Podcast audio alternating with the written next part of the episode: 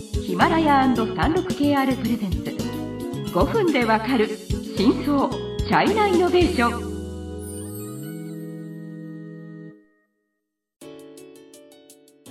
皆さんこんにちは、 スリーシックスケーアール ジャパンの委員です。日本経済新聞の山田です。はい、今週はまた中国事情に詳しい専門家をゲストとしてお呼びしました、はい。えー、と中国やアジアを専門とする アイティー ライターの山谷武さんです。山谷さん、お願いします。今週は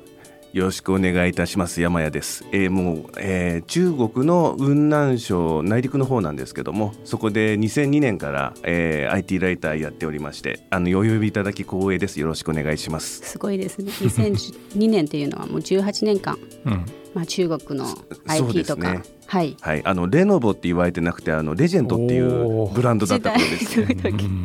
あのその中国のこの アイティー とかテク、まあ、あるいは、まあ、今になってこう新経済といったのをこう書くようになったのは、そのきっかけは何ですか？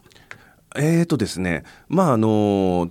中国はただその当時、まあ、今もそうなんですけども、まあ、滞在してまったりするのにただ魅力的な国で、あの私の専門が アイティー が好きなもので、はい、アイティー を紹介していこうと。そしたら、まあ、すごくいつの間にか中国が成長していて、私も一緒に成長したと、はい、まあ、そんな感じですね。はい、まあ、雲南省っていうところは、うん、はい、そうですね、南です、ね、うん、普段あんまりなんかこう、うん、まあちょっと日本からはあんまり縁がないけどですね、長く少数民族がたくさんいるところなんですよ。うん、いるイメージですよね。そうですね、あの日本の会社も非常に少なくてですね、あそこでやってる日本企業というとレンズの企業とか、あとはあの調味料とかの農作物ですねを扱ってる企業とか。農作物は有名ですね。 あの、あとなんていうの、山、山、山がたくさんあって、そうです、マッシュルームとか、ちょっと、そう、ちょっとなんていうの、そう、山の植物みたいなのが取れるんでしょうね。はい、ということで、まあ、じゅうはちねんかんも中国の アイティー とか、まあ、そういう新経済を見続けてきた山谷さんですが、はい、最近めでたいことにあの新書も出版されたんですね。ありがとうございます、はい。あのえー、本がですね、あのはちがつ末に、えー、紙版と、えー、Kindle 版と両方発売されまして、中国の アイティー は新型コロナウイルスにどのように反撃したのかと、まあ、非常に長いタイトルなんですけれども、あの中国 アイティー 新型コロナあたりで検索していただければ出てきますので、ぜひあの中国が戦った新型対新型コロナの アイティー の記録ですね、 アイティー 方面の記録、これを確認するためにぜひ、えー、お手に取っていただければ幸いです。そうですね、すごいスピードですね。はちがつ出版されたのは早い、ね、すごいすごいです。これまた中国式スピードですね。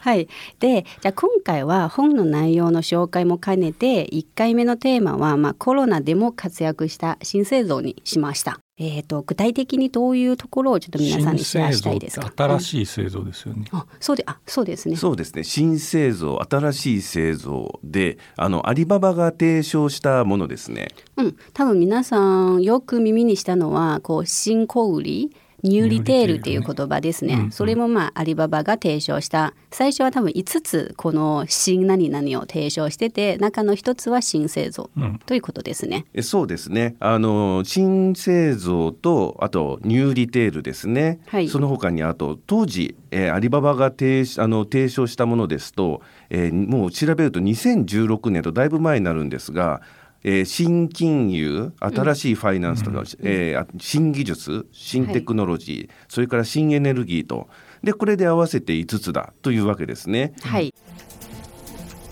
シックスケーアール ジャパンのサービスコネクトは、最先端の中国のイノベーションやテクノロジー、企業情報を提供しています。中国での事業やパートナー企業の探索など、ヒントになる情報が満載。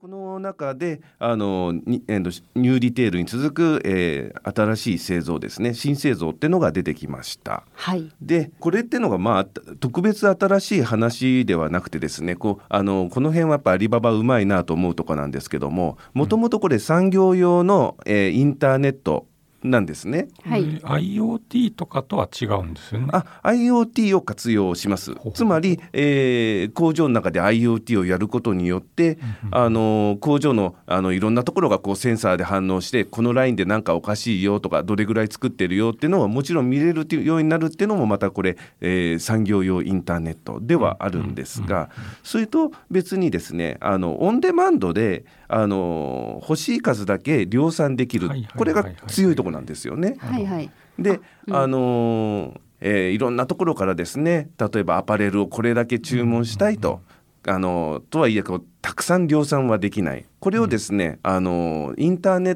ト工場をインターネット化することによって、ニーズをパーツパーツを組み合わせて一つの大きなニーズにするわけですね、うんうんうん、これでこうあのあの受注して、あの自動的に生産するわけです。これが、えー、産業用インターネットです。サプライチェーンと、まあ、サプライチェーンちょっと工場の外になりがちですけど、と工場の中を、まあ、アイティー 化して、まあ、在庫だとか、あとその納期を効率的に減らすっていう、そういうことですかね。なんかそのブランド側のこのこう売る側のえーと、なんていうかその販売予測とかを、うんうんうん、あのシステムとして提供してて、はい、で柔軟な製造システムによって、なんか一応具体的な数字、あ、えーと、ちょっとなんか話が逆になったんですけど、うんうん、一応この新製造、アリババの新製造は最近、まあ、本当にくがつ頃ちょうど新しいそういうプロジェクト、大きなプロジェクト、まあ、新事業をまあ打ち出しました。一応まあリリースしました、うんまあ、それは一応こうスマート工場、スマートこう製造システムのこう犀牛製造で、犀牛というのはサイという、はいはいはいはい、あのまた動物のイメージをこう使ってて、うんうんうん、っていうプロジェクトなんですけど、中国経済のさまざまな業界や企業紹介、最新のイノベーションやテクノロジーを徹底解説。ごふんでわかる真相チャイナイノベーション。この番組の最新のエピソードはヒマラヤで配信中。今すぐヒマラヤのアプリをダウンロードして要チェック。それによって、えー、と最初ロトはひゃっけんで、納期なのかかんでこう実現できるっていうようなこうシステムですね。僕よく分かってないんですけど、うんうん、それとコロナはどういう関係性かという、ちょうど気候で思ってて、その新製造はどういうふうにコロナの時はこう活躍されたというか、うん、あ、これですね、あの新製造というと、まあ、あの布を切って貼ってってところで、まさにあの、まあ、さんじゅうろくケーアール で紹介したところ、そのサイの、えー、動物のサイの製造でいうところだと、さまざ、あ、まなアパレル製品を小ロットで受注して作るってことですね、はいまあ、布なわけなんですよ、はい、で電子部品っていうのはできなくて、あの布を切って貼ってっていうのが強いと、はい、でえー、じゃ あ, あのコロナの時はどうかというと、必要なものっていうとマスクとかですね、あの、はい、防護用品ですね、はい、こういったものをいろんなところであのこれだけ欲しいんだと、あのうちの病院は何百欲しい、こちらの、えー、役所だと、えー、何十欲しいとかですね、細々とした注文がバーッと出てきて、それを迅速にマスクなんかそうですね配らなきゃいけないわけです、はいでそれを実現するために、今までの状況ですと、もうなんか次か次へなんか注文が飛んできて、こんな小ロット生産無理だってところを、はいえー、産業用インターネットを実現して、要はその工場をインターネット化してスマートに小ロットをたくさんくっつけて対応できたということで、そういうことです。つまりもともと別にマスクの生産工場じゃないのに、まあ、そういうこうデジタル化によって、うんうんえー、とそういうシステムによって、そういうこう体制で、まあ、すぐ切り替えてマスクの生産に切り入る、うんはい、でということですね。えで、あのー、今回のアリババのすごいところって、まあ、新しい点でいうと イーシー をこれ組み合わせたわけですよね。小ロットの、あのー、ものを注あのあの注文して、それを販売することができるっていう、うんうん、なので イーシー と新製造っていうのは新しい組み合わせなのかなと思うところです。はい、ありがとうございます。えーとまあ、いっかいめなので多分いろいろ言いたいことはあると思いますが、まあ、うちの番組は本当に時間が短いですので、また、えーと、次回の番組で、えーとまあ、中国のチャイナテックについてのいろいろ話していただきますので、引き続きよろしくお願いします。